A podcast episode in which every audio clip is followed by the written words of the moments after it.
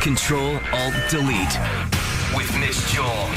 Navigating your way through the social, local, and mobile tech talk on CHOM 97.7. It's a Monday morning. It's 7 Eleven, and it's Mitch Joel. Good morning, Mitch. Good morning, Terry. How are you? Ah, you know, doing okay, eh? It's uh, the. Uh, uh, the weather was a bit much to bear on the weekend. I know uh, we shouldn't complain about the weather, but uh, boy, it doesn't get much grayer than that, does it?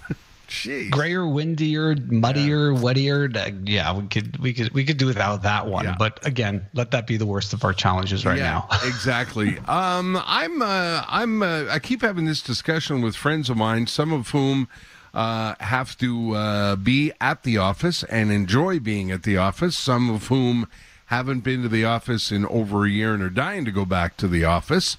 Um, and we've talked about this uh, before.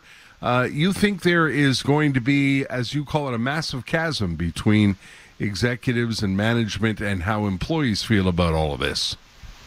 I, I, do, yeah. You know, one of the things as somebody who owned my own business was you realize that how the culture is formed you think about how innovation happens you think about how you help your team excel. Who gets on what project where they go who's ready for a promotion how you move things forward. All of that got really opaque during this moment of sur- survival and sustainability for all businesses of all size. And you had people who are working at home so they're doing their job they're they're trying to get their day by and they're they're looking at this and thinking this is this is a good deal. I don't have to commute. I don't have to deal with the subway. I don't have to deal with parking, et cetera, rushing out of the home. And I get both sides of it. I, I really do. But when you look at some of the data, it's going to be an interesting moment, right? We've got these vaccines happening. We've got therapeutics rolling out, and we're seeing this this this divide. And and some pretty interesting statistics. So one of them came from Harvard Business School, and the the, the headline here is that over 80% of workers don't want to go back to the office full time. And it's, you know, I don't know how you feel when you hear that number, but I wonder how businesses will really roll forward in these situations. Every person that I've spoken to who uh, is uh, in an office that requires collaboration, and and I. I put our office in that uh, in that same boat. Uh, the, people want to go back. Uh, people are looking forward to go back and talk about what's been missed by not being in the offices. Uh, never mind what it's uh, done to the uh, the core of downtown areas all across North America. I think the majority of people are are looking you know, I, I guess it depends on what you do and what your job function is. For sure. Um, and how important you think it is to be back in a gathering of people. Um, and as you point out in the study, um, uh, uh, the people with kids at home definitely want to go back. Yeah, what was also interesting is over 50% of respondents said that they want to be fully vaccinated. Mm-hmm only 51% want to be fully vaccinated and yet over 70% like 71% would prefer to wait until everyone is fully vaccinated which opens up an entirely other can of worms which is can businesses force people to only come back to work if they've been vaccinated or had their vaccinations which right doesn't seem contentious to me. It seems obvious to me, but many people feel that that's a breach of their rights if they're for if their employer's forcing them to get vaccinated. So there's so many political, medical, religious. There's going to be a lot of complexity going back, and I really do think that as we're seeing the light get a little bit brighter at the end of this tunnel, many people are second guessing how how quote unquote miserable they might have been during this period right. and might think it, it, it, it to be better, which is uh, this is all part of the trauma, I think, of something like a global pandemic, which is while you're in it, you're like, I can't believe this is happening. And then as we shift back to normal, you're like, maybe I don't want, maybe I want to stay home. Yeah. Yeah, it's crazy. Yeah, one can of worms after another, um, including this next story. Um, and this this is uh, interesting for people who are dying to stay at home. Um, some businesses are talking about remotely spying on their people. Spying is a strong word. I don't think so. they put so, a camera yeah. in your house and pointed at your chair. What else is it? Yeah, yeah. So the Guardian. that? Yeah, we're we're observing. Uh, the the Guardian is reporting that call center staff, and again, this could be pushed out to other remote workers, are going to begin monitoring via webcam for home what they're calling infractions.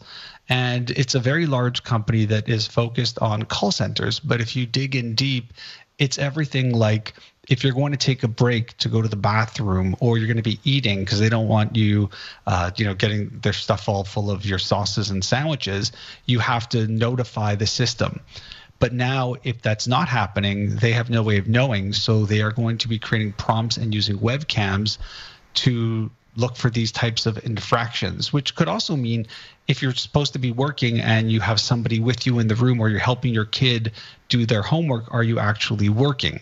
So this is again the divide between the employees and the divide between the people who are running these offices. They have a certain level of efficiency and productivity that they want and demand, and typically in the office space you would be able to see or or know what's going on. And now they're saying, do we have that right to be in people's homes? And it's getting, as you can imagine, especially in the UK, uh, very, very contentious with privacy and people's rights and having cameras in their homes. Of course, I'm on the side of let people be honest and straightforward. You shouldn't have to put cameras on them but these are companies that are looking at people to spend you know as quickly as amount of time as possible on the phone dealing with these customer calls and it's again a whole other level where you look at this and go what what have we become and what yeah. will we become as this moves forward interesting another like i said just one can of worms after another the pandemic has opened let's uh, quickly change topics and uh, talk about uh, artificial intelligence again yeah, I'm not sure how much AI is actually being used in this platform because I've seen other instances of it. But we all know William Shatner, Captain Kirk, turned 90 this past week, which is incredible because he doesn't look it at all to me, but he's had a lot of work. And um, he's now a part of this company called Storyfile, where he's acting as one of their face faces or advocates. And what they do is they record people for hours and hours and hours. They've done this with Holocaust survivors and others so that future generations can essentially have conversations with them. So in the past, you would do the in- interviews and you could watch these videos, but now you could actually ask it questions and the video system will answer it back because that's the technology. So imagine having a, cap- a conversation with Captain Kirk in 30, 40, 50 years. And we're seeing this, this, this technology get quite democratized. Uh, we're seeing it happen, like I said, again, with Holocaust survivors, and now you know classes can question. They're talking about creating virtual avatars for this, and even locally, our mutual friend David Usher from uh, the rock band Moist has been working very hard in a similar technology called Reimagine AI, which is his own, which is very different. They don't even require interviews. You could just capture a couple hours of someone speaking randomly and use that to formulate your questions and answers. And this whole technology is getting really fascinating. I can imagine sitting down with a parent and having them just speak for a couple hours into this AI, and then it manifests based off of emails, texts, etc., how they would respond to you. And I can imagine that being both very creepy and Black Mirrory, but at the same time being maybe very soothing and amazing for future generations. I've seen the uh, I've seen a piece on the uh, Holocaust survivors, and it's incredible. It really is incredible, and there's a lot of great work that can be done with this feature. It's really something.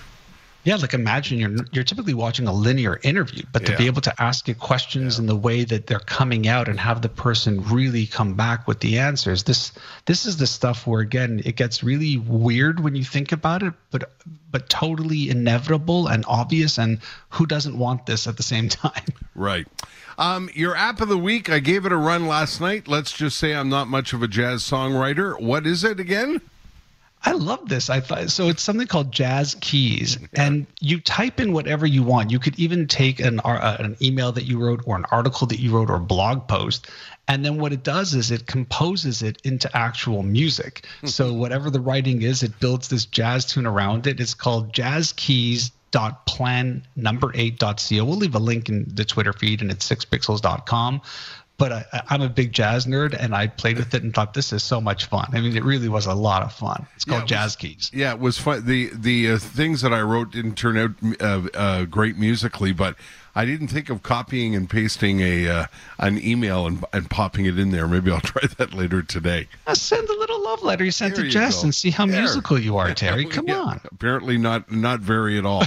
um, okay, Mitch, enjoy the rest of the day, and uh, we'll talk to you next Monday. Can't wait, Terry. Have a great week. Thank okay. you.